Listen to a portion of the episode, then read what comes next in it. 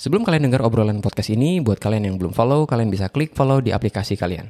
Follow dari kalian bisa bantu podcast ini makin berkembang. Dan kalau kalian juga mau kasih pertanyaan atau topik untuk dibahas di podcast ini, kalian bisa klik link yang ada di deskripsi podcast ini.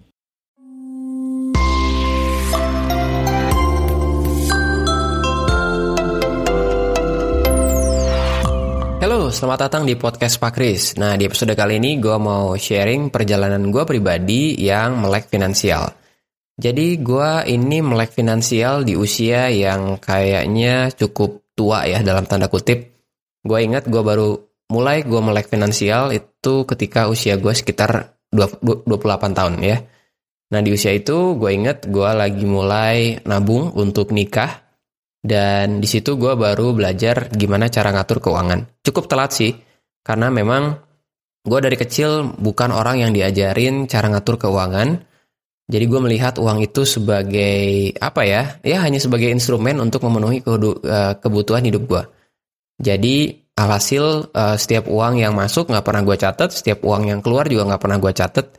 Dan gue ingat dalam perjalanan hidup gue hingga usia dua puluh delapan tahun, gue bahkan kadang terkaget-kaget uang gue habis ya.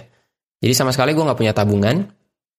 Uh, kemudian gue sekolah di luar negeri pun dengan begitu banyak beasiswa yang gue dapetin, uangnya juga gak tahu kemana ya, karena gak pernah gue catet.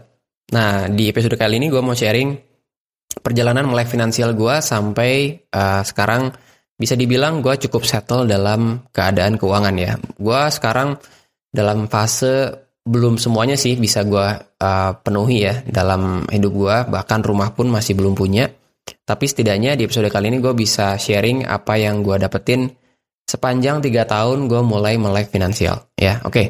Nah perjalanan gue melek finansial sebenarnya dimulai ketika gue cukup heran dengan diri gue sendiri uh, karena gue orang yang gak cukup pandai ngatur keuangan ya. Alhasil seperti tadi yang gue bilang, uh, uang gak pernah gue catat masuknya dan keluarnya pun entah kemana. Bahkan gue sendiri bingung itu duit habis kemana ya. Jadi setiap bulan gue dapat sekian rupiah, gue keluarin sekian rupiah tersebut dan bahkan gue gak tahu hilang kemana. Jadi pertama kali gue mulai-mulai finansial adalah gue cukup Uh, ngikutin beberapa orang yang memang gue anggap bisa ngajarin uh, gue untuk bisa melek finansial ya. Orang yang pertama yang gue ikutin adalah orang yang namanya Dave Ramsey.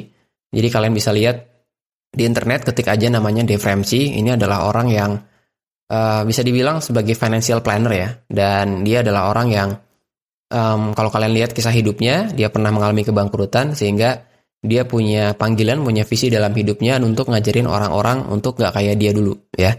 Nah di situ dia ngajarin gue untuk bisa mencatat pemasukan dan pengeluaran.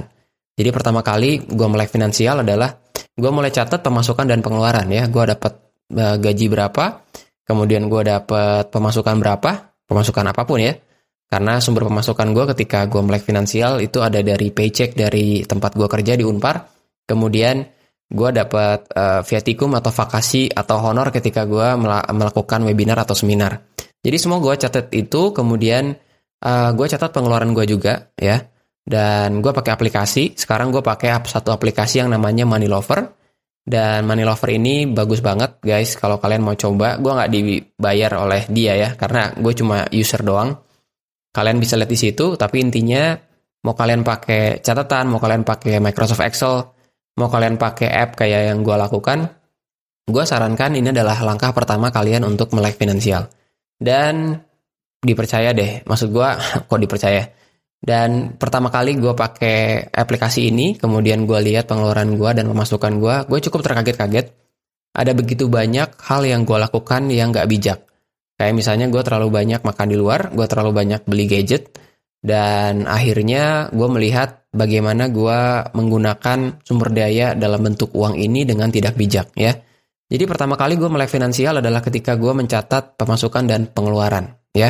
Dan gue yakin sebenarnya kita gak terlalu apa ya, gue bilang mungkin kita ini gak terlalu akuntabilitas kalau kita hanya ngantelin, uh, ngandelin diri sendiri. Maksudnya akuntabilitas itu kita butuh satu orang atau satu sistem untuk mencatat apa yang kita lakukan. Jadi sebenarnya menurut gue sih kita ini jadi sadar akan hal keliru yang kita lakukan kalau kita mulai mencatat ya. mencatat aktivitas kita, mencatat uh, cara kita ngatur waktu misalnya kalau dalam sumber daya waktu, atau dalam hal ini yang jadi bahasan di podcast ini adalah cara kita untuk ngatur keuangan ya.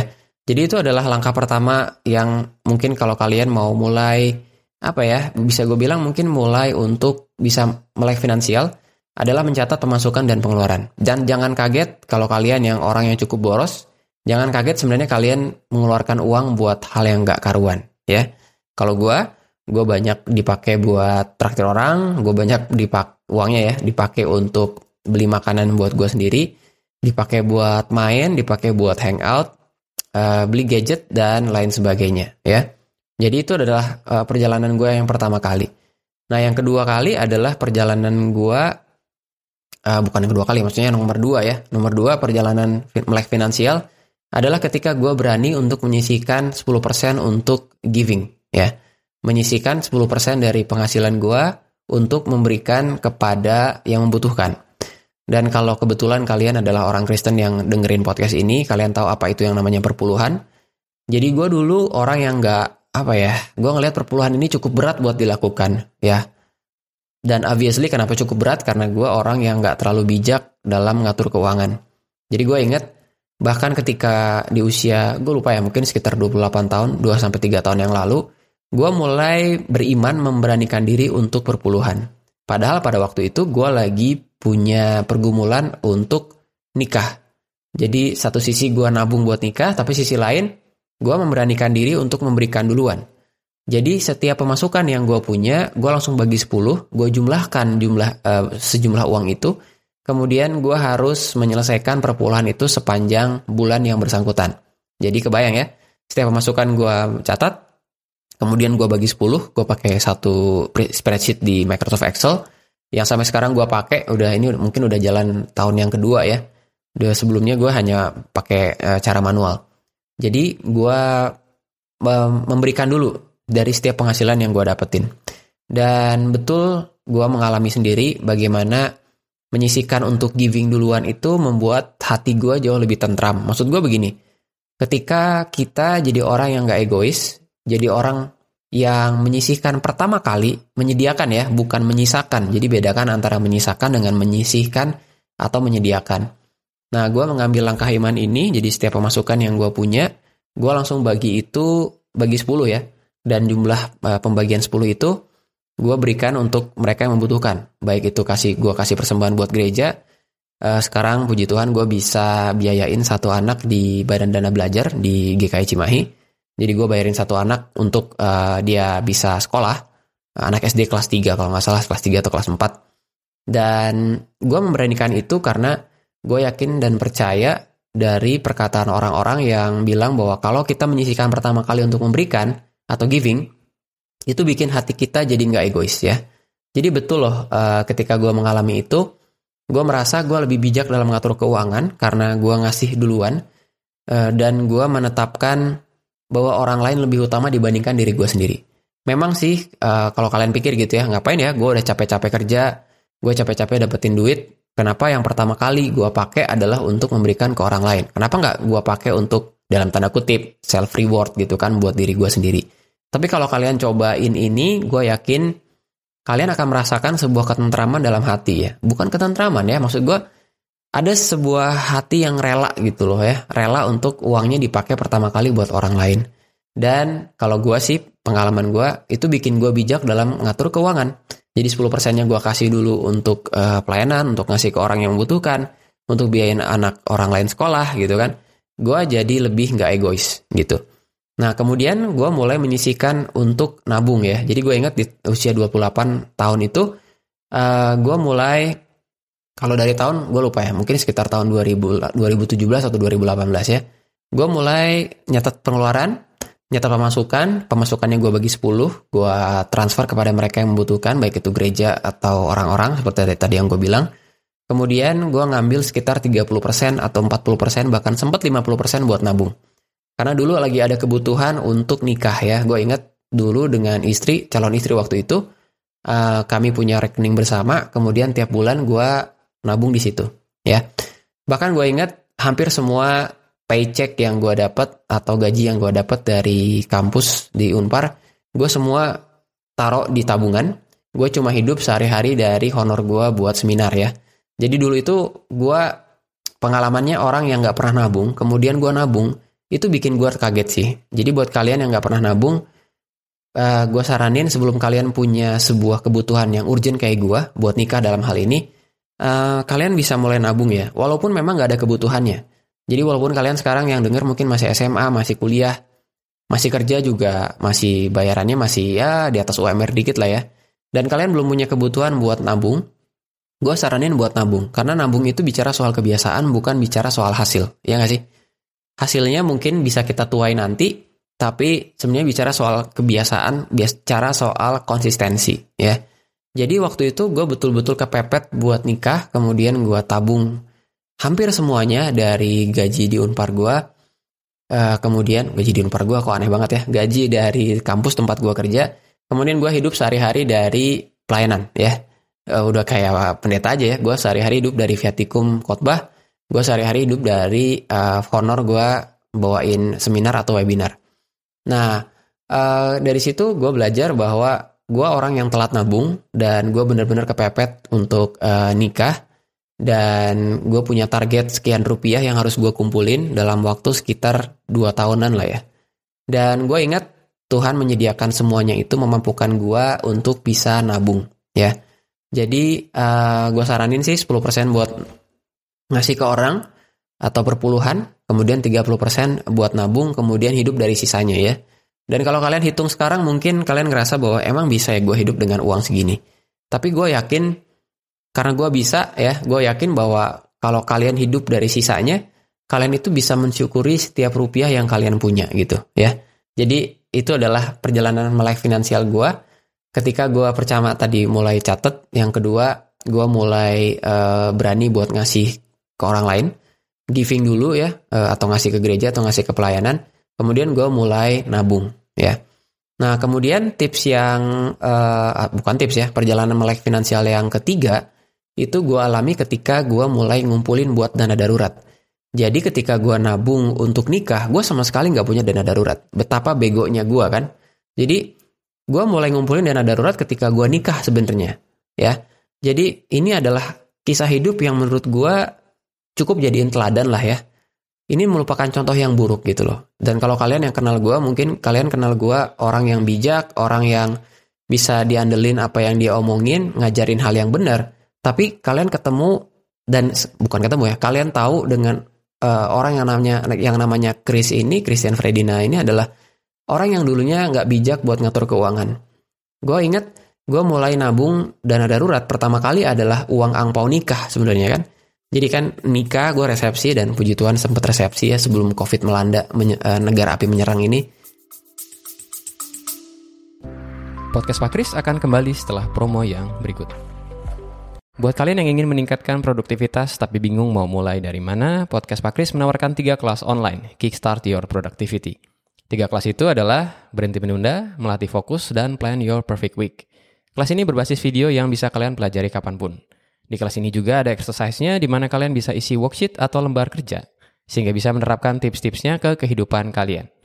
Nah, kalian bisa beli secara terpisah seharga tujuh puluh sembilan ribu rupiah per kelas atau langsung beli bundling dengan harga seratus sembilan puluh sembilan ribu rupiah. Untuk pendengar podcast ini secara khusus akan mendapatkan dua puluh persen diskon dengan memasukkan kode Podcast Pak Kris.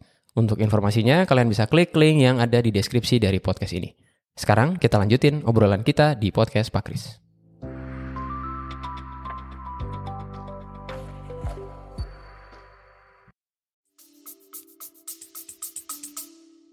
Gue kumpulin itu sebagai dana darurat gue pertama kali. Karena gue tahu gue sekarang hidup gak sendiri, bareng dengan istri, gue mulai nabung untuk dana darurat. Nah, dana daruratnya berapa? Ya mungkin kalian... Kalau kalian uh, anak S M A atau S M P gitu yang denger ini, gue juga gak tahu anak S M P denger ini atau anak S M A denger ini atau enggak ya. Kalian juga masih bergantung pada keluarga. Menurut gue gak ada salahnya untuk mulai nabung untuk dana darurat. Sekali lagi, nabung itu bukan bicara soal nabung atau investasi ya, gue akan ngomong nanti. Uh, karena dulu mindset gue adalah tentang nabung ya.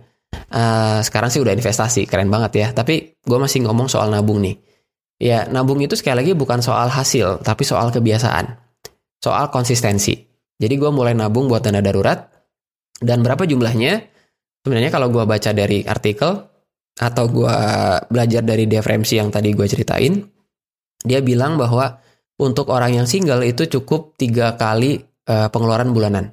Jadi kan tadi gue ceritain bahwa gue cukup punya gambaran bagaimana spending gue selama satu bulan dengan gue catat pakai aplikasi namanya Money Lover. Uh, linknya mungkin gue akan taruh di deskripsi dari uh, podcast ini ya.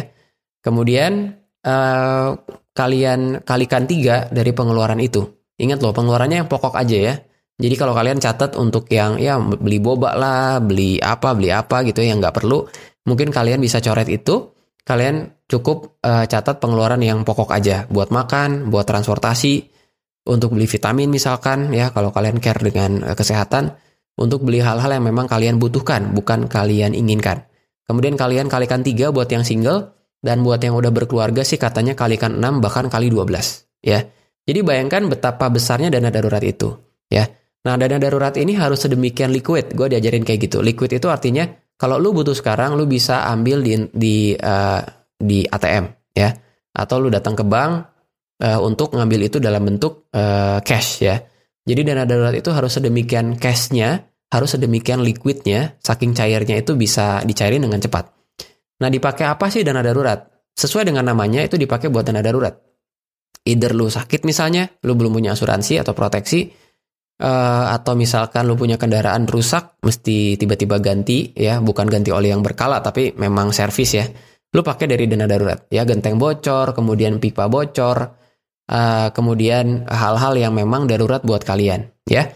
Nah, begitu kalian pakai dana darurat ya, dana darurat yang misalnya uh, mobil atau motor rusak, lu pakai dana darurat sekian ratus ribu atau sekian juta, maka di bulan depannya lu harus isi lagi dana darurat ya. Jadi selalu utamakan untuk mengisi dana darurat ya.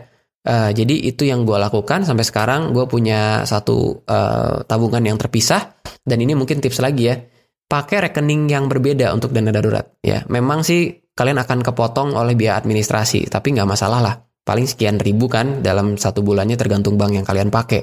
Tapi ini yang gue lakukan, gue buka rekening lain di bank yang sama dengan bank yang uh, gue dapetin gaji dari Unpar.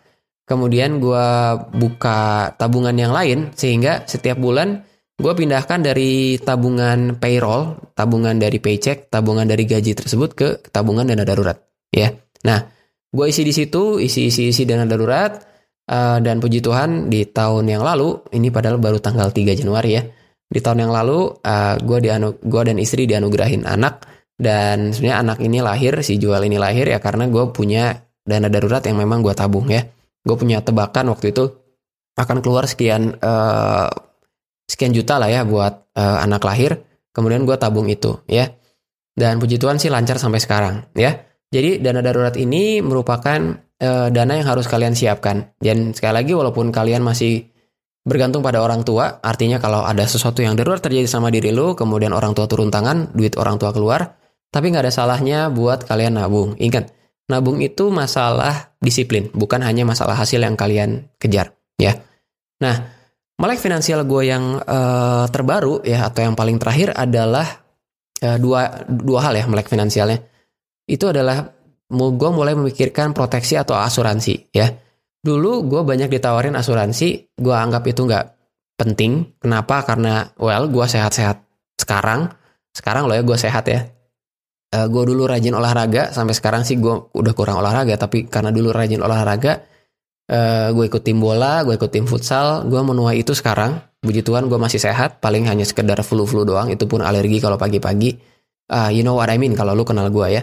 Anyway, uh, gue mulai sign in untuk asuransi ya, karena gue tahu gue gak akan hidup selamanya, gue pasti sakit, istri gue juga gak hidup selamanya, uh, istri gue juga pasti sakit, anak gue juga sama ya. Jadi mulai gue ingat Desember dua ribu dua puluh, sekitar akhir Desember, gue menghubungi salah seorang kenalan untuk uh, asuransi ya.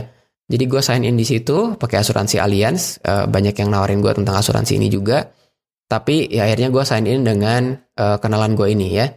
Jadi sekarang gue mengasuransikan diri gue, istri gue, dan juga anak, mulai dari asuransi jiwa kalau tiba-tiba meninggal. Dan ya itu gak enaknya ya kalau lu ngomongin soal bisnis asuransi, lu, apalagi lu jadi agen ya, lu kayaknya nggak enak buat nawarin ke orang lain. Jadi uh, karena lu ngomong soal resiko kan, resiko meninggal, resiko sakit gitu loh.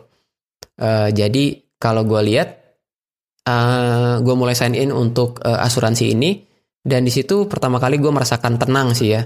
Uh, jadi gue keten- ngerasa tenang banget. Gue ngerasa kalau gue sakit ya gue bisa klaim ini ke perusahaan asuransi yang memang gue sign in di situ ya. Dan tiap bulannya itu mulai kerasa ya, e, bukan mulai kerasa, gue baru bayar sekali ya, anyway apa sih yang mau gue omongin ya, maksudnya uh, uh, gue mulai bayar pertama kali uh, untuk premi ya, namanya premi ya, premi pertama kali untuk gue mengasuransikan diri gue dan keluarga itu cukup besar biayanya ya, bahkan ya mungkin uh, hampir setara dengan perpuluhan lah ya, uh, lumayan lah untuk bisa gue keluarin uang itu ya. Uh, dan gue ngerasa awal-awalnya nyesek untuk gue keluarin uang itu, tapi sekarang gue merasa bahwa itu adalah hal yang necessary, hal yang perlu untuk gue lakukan ya. Jadi gue bayar sekian uh, rupiah untuk gue mengasuransikan diri ya.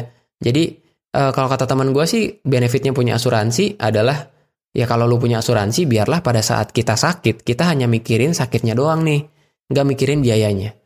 Iya gak sih? Maksud gue gini, coba lu pikir ya, sebenarnya orang yang sakit itu punya pergumulan, punya pemikiran, punya sumber stres yang bukan cuma rasa sakitnya gitu loh.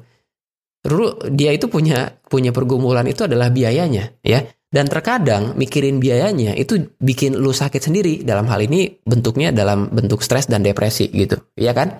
Jadi kata teman gue bener juga nih. Dia bilang kalau lu punya asuransi, biarlah pada saat lu sakit, yang lu pikirin cuma sakitnya doang. Lu gak usah mikirin biayanya. Kenapa? Karena lu sudah membayar premi setiap bulan, dan ada perusahaan asuransi yang siap cover lu sakit apa ya. Jadi gue sangat menyadari ini di akhir tahun dua ribu dua puluh. Gue sign in uh, dengan kenalan ini, kemudian ya gue sign in dengan mereka, dan sekarang gue jadi punya proteksi atau asuransi. Jadi saran gue buat kalian yang belum punya, ada baiknya sign in, karena lu gak pernah tahu resiko yang akan lu dapetin di masa yang akan datang.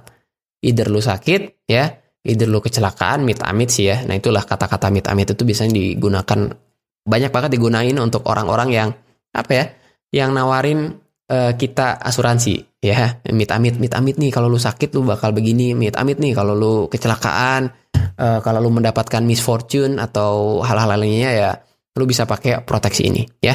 Jadi itu adalah melek finansial yang baru aja gue lakukan, gue sign in dengan asuransi ya. Nah, melek finansial yang paling terakhir yang gue alami sekarang ya, dan gue masih belajar untuk melakukan ini adalah investasi ya. Jadi tadi di awal gue bilang soal nabung ya. Dan nabung itu bagus kalau lu nabung buat dana darurat. Tapi kalau lu ngomongin untuk masa yang akan datang, misalnya nih target finansial, e, untuk e, nikah, untuk punya rumah, untuk punya anak, maka investasi itu adalah langkah yang paling baik. Gue menyadari ini ketika gue punya rekening dana darurat, kemudian gue tabung di situ ya, sekian banyak e, rupiahnya, gak banyak-banyak amat sih, tapi menurut gue banyak ya. Banyak dan sedikit itu relatif lah. Kemudian gue lihat bunganya, bunga tabungan itu amat sangat kecil guys ya. Lu nabung sekian puluh juta, lu nabung sekian juta, lu hanya dapetin bunganya kecil per bulan ya, karena itu ngikutin yang, yang, yang namanya suku bunga ya, katanya kayak gitu. Gue juga gak ngerti terlalu dalam ya, tapi gue cukup sakit hati tuh ngelihat gue udah nabung bulan uh, setiap bulan rutin, bahkan cash flow gue sehat. Dalam hal ini pemasukan gue lebih besar daripada pengeluaran, dan sempat buat nabung juga sekarang. Uh, gue ngelihat bunganya kecil, ya. Kemudian gue mulai belajar untuk investasi, ya. Gue ingat pertama kali gue belajar uh, itu dari satu seminar uh, dari satu gereja, namanya G K I Gading Indah, uh, one one one community ya. Dan di situ gue diajarin untuk investasi, ya. Dan di situ yang si pembicaranya ngomong gini, bahwa sebelum lu mulai investasi, baik itu saham, baik itu reksadana, Uh, baik itu produk investasi yang lain ya, lu harus pastiin tiga hal. Dia bilang gitu ya. Pertama, lu pastiin lu punya cash flow yang sehat ya. Cash flow yang sehat itu lu pastiin bahwa uh, pengeluaran lu itu lebih kecil daripada pemasukan lu setiap bulannya. Karena adalah orang yang bodoh untuk lu mulai investasi tapi cash flow lu gak sehat ya, ngerti ya. Jadi cash flow itu lu lihat pemasukan lu berapa, pengeluaran lu berapa, kemudian sehat atau enggak nih ya. Jadi pengeluaran itu harus lebih kecil daripada pemasukan ya.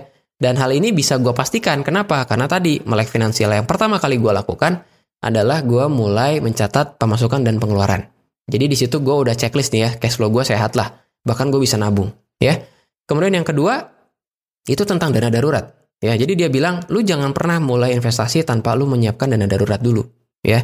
Jadi mulai dana darurat itu udah ada dan itu udah terpenuhi, udah checklist di gua. Kemudian yang ketiga adalah proteksi atau, atau asuransi, ya. Dan puji Tuhan baru aja terpenuhi, ya. Jadi tiga hal sebelum memulai investasi itu adalah mulai untuk memenuhi tiga hal yang tadi. Pertama cash flow, apakah pengeluaran uh, kita ini lebih kecil daripada pemasukan, ya. Kemudian yang kedua, dana daruratnya siap atau enggak. Yang ketiga, proteksi atau asuransi, ya. Kenapa sih? Mungkin gue akan bahas dikit, ya. Kenapa sih cash flow itu penting? Ya jelas lah, lu gak bisa investasi dengan uang lu yang minus kan tiap bulannya. Yang kedua, lu gak bisa mulai investasi tanpa ada dana darurat, karena investasi itu cairinnya cukup lama, ya. Gue ikut reksadana pakai Bibit, aplikasi Bibit namanya, lu search aja lah, ya. Nanti linknya akan ada di deskripsi dari podcast ini, ya. Uh, lu pakai dana darurat itu sebenarnya secepat mungkin lu bisa cairkan. Jadi lu bisa ambil itu di A T M, ya. Jadi kalau investasi itu ya kan cairinnya lama, ya. Ya sekitar dua harian lu bisa baru bisa cair nih investasinya, ya. Nah jadi nggak nggak bijak untuk pakai uh, dana darurat dalam bentuk investasi. Kemudian yang ketiga, kenapa asuransi itu penting? Ya karena itu adalah untuk melindungi resiko kita di masa depan, ya. Jadi kayak gitu tuh, ya. Nah dulu ini gue pengakuan juga, ya, uh, sebuah confession dulu. Gue tuh paling geli dengar kata investasi atau bisnis, ya. Apalagi yang namanya trading saham, ya. Alergi aja, ya, alergi, geli gitu loh. Jadi kalau ada orang yang ngomong soal investasi, gue hanya ngecap orang-orang itu tuh cuma orang yang pengen cepet kaya aja, ya. Jadi gue sangat menghindari percakapan kayak gitu. Ada yang nawarin bisnis, ngomongin soal benefit, ngomongin soal uang, karena gue belum melek finansial pada saat itu. Gue cepat-cepat buru-buru untuk cepat-cepat buru-buru sama ya, cepat-cepat untuk mengalihkan pembicaraan. Atau ya udah, gue turn uh, turn down aja, gue ya bilang aja ya, saya uh, gue nggak mau buat investasi di sini, gue nggak mau diajak M L M juga. Uh, karena ada cost biaya di situ dan juga cost energi juga, dan ya gue orang yang cukup anti dengan namanya investasi, karena saat itu gue berpikir bahwa investasi hanya untuk mereka yang ingin cepat kaya, ya. Tapi dari yang namanya pembelajaran gue tentang melek finansial ini, dan gue dapetin pertama kali di uh, webinarnya di G K I Gading Indah ini, uh, gue ngelihat bahwa ternyata beda loh ketika lu ingin cepat kaya dan ingin memenuhi tujuan finansial. Jadi sekali lagi, investasi itu kalau buat gue, gue nggak pengen cepat kaya sebenarnya. Yang gue ingin lakukan adalah gue ingin memenuhi tujuan keuangan gue. Sebagai contoh nih, sekarang gue punya tiga tujuan keuangan. Sekarang ya, e, pertama, oh sorry empat ya, empat tujuan keuangan. Tujuan keuangan untuk pensiun, ya. Jadi gue pakai reksadana karena katanya reksadana itu adalah yang paling kecil resikonya, ya. Untuk uh, investor pemula kayak gue ini itu adalah yang paling sesuai. Jadi gue taruh di situ simulasi untuk gue pensiun, ya. Jadi gue pensiun dalam waktu, gue ngitung ya, mungkin sekitar tiga puluh dua tahun lagi, sampai usia gue enam puluh lima, uh, puji Tuhan sampai usia, ya semoga bisa sampai usia segitu ya. Uh, terus gue sampai usia enam puluh lima tahun, gue pengen punya uang sekitar empat M, empat miliar, ya. Kemudian di aplikasi Bibit itu bisa diatur kapan lu harus, uh, bukan kapan ya, berapa rupiah yang harus lu uh, yang harus lu tabung setiap bulannya untuk lu bisa memenuhi empat miliar dalam waktu tiga puluh dua tahun yang akan datang, ya. Itu itu adalah di gua, ya. Gua ini yang baru melek finansial di usia sekarang ya, tiga puluh empat tahun, ya. Nah kalau kalian masih muda, nggak ada salahnya buat lu siapin dana pensiun, ya. Jadi pensiun itu ketika, ya lu tahu ya pensiun ya, ketika kita ini nggak punya energi lagi, udah mulai sakit-sakitan dan kita nggak produktif dalam menghasilkan uang, ya. Kita udah nggak bisa lagi menukar waktu kita, menukar energi kita dengan uang. Itu definisi sebenarnya definisi gue tentang pensiun, ya. Jadi gue punya tujuan keuangan pertama buat buat pensiun. Uh, sekarang gue nabung tiap bulan untuk memperoleh empat miliar di tahun tahun berapa gue lupa lah. Pokoknya tiga puluh dua tahun yang akan datang, ya. Yang kedua, gue punya tujuan finansial untuk rumah, ya. Jadi uh, sekarang gue lagi bergumul buat bangun rumah. Gue mulai investasi di situ, uh, gue tetapkan dalam waktu satu tahun gue ngumpulin sekian rupiah, ya. Yang ketiga itu adalah uang sekolah buat anak gue, ya. Jadi gue bersyukur gue melek finansial sekarang, gue nggak harus apa ya, gue harus repot cari pinjaman kalau anak gue mau sekolah. Jadi gue hitung dalam empat tahun yang akan datang anak-anak gue ini butuh uang berapa untuk dia bisa sekolah, ya. Dan gue pakai rumus yang namanya future value, ya. Jadi future value itu gini. Lu kalau gue ya, misalnya nih uh, uang sekolah dari si Joel nih, anak gue yang akan masuk di T K ya. Gue lihat T K penabur di Cimahi ini berapa ya. Uh, misalkan ya katakanlah ya buat masuk ke situ delapan juta misalnya di tahun ini. T K segitu loh mahalnya ya. delapan juta ya. delapan juta di tahun dua ribu dua puluh misalkan ya, di tahun ajaran yang lalu ya. Nah, lu pakai rumus yang namanya future value. Future value itu lu hitung inflasinya berapa, atau lu tanya dari histori sekolah itu. Setiap tahun naik berapa nih uang pangkalnya dan juga uang bulanannya ya.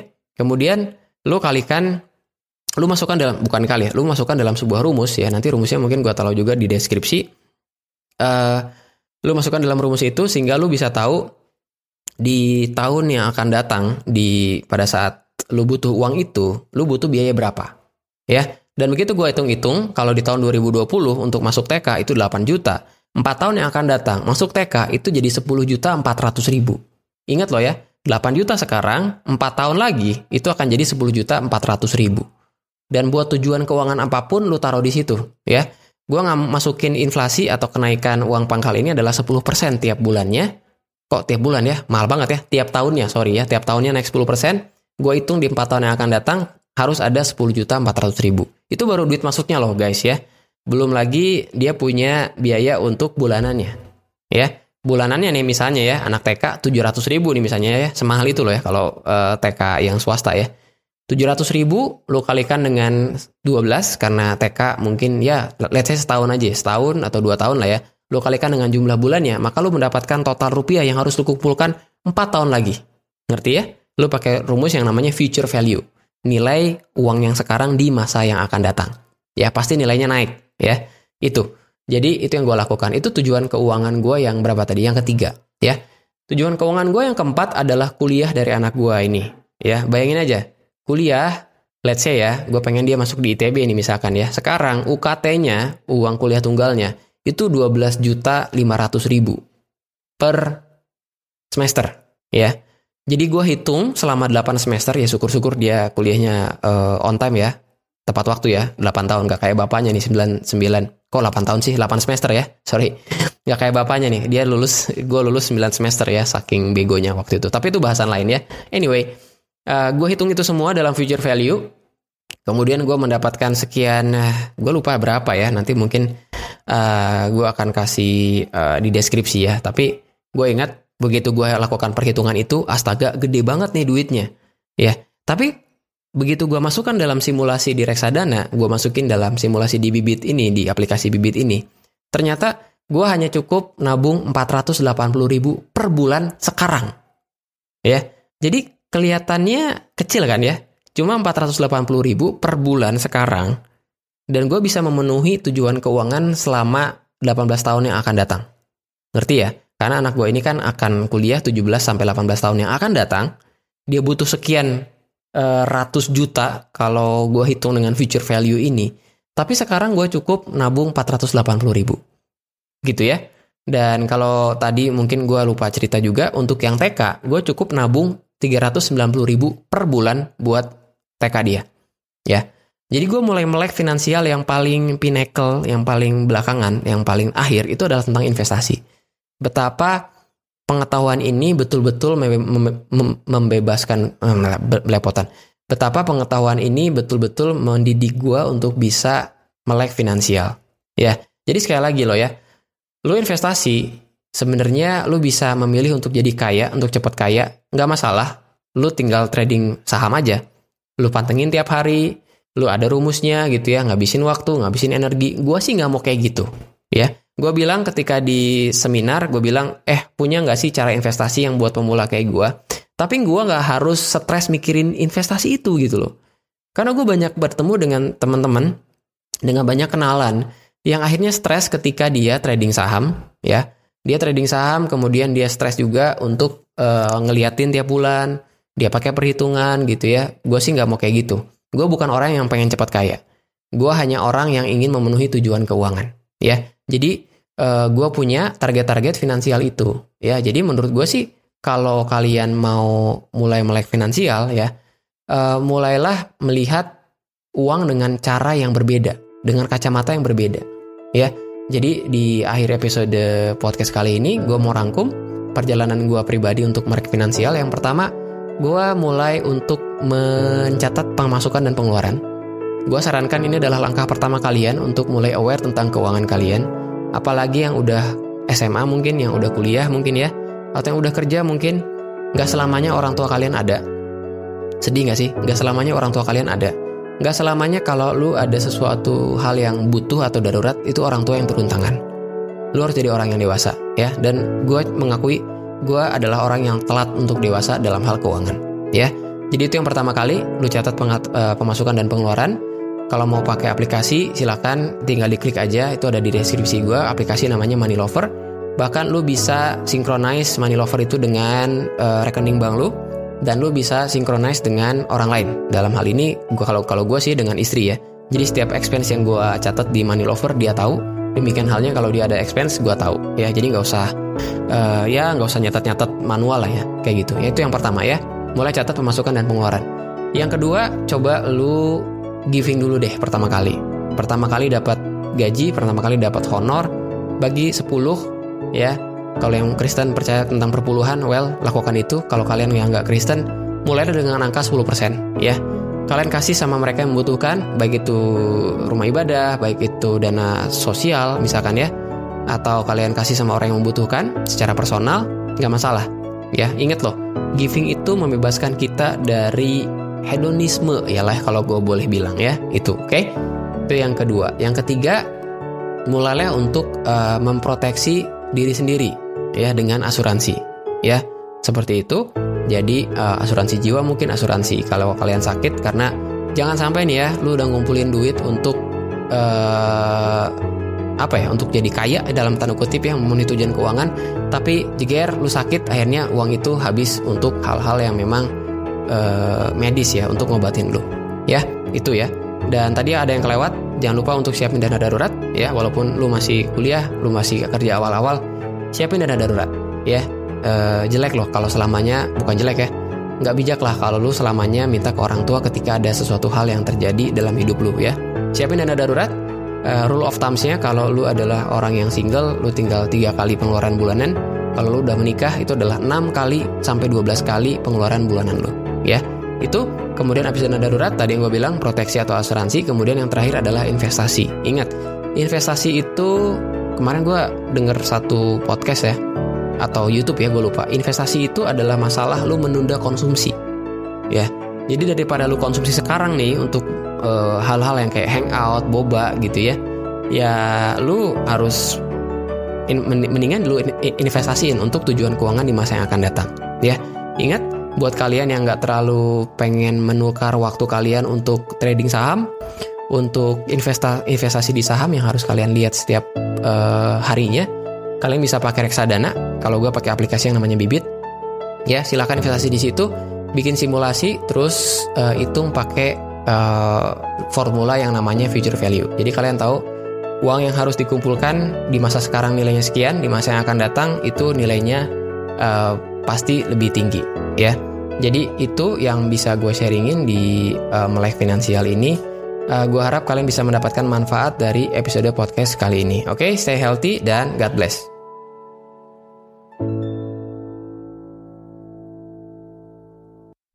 Kalau kalian dapat value atau manfaat dari podcast ini dan ingin say thank you, kalian bisa support podcast ini dengan mentraktir Pak Kris dengan klik link yang ada di deskripsi podcast ini.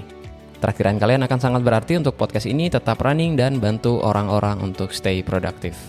I'll see you guys later dan stay productive.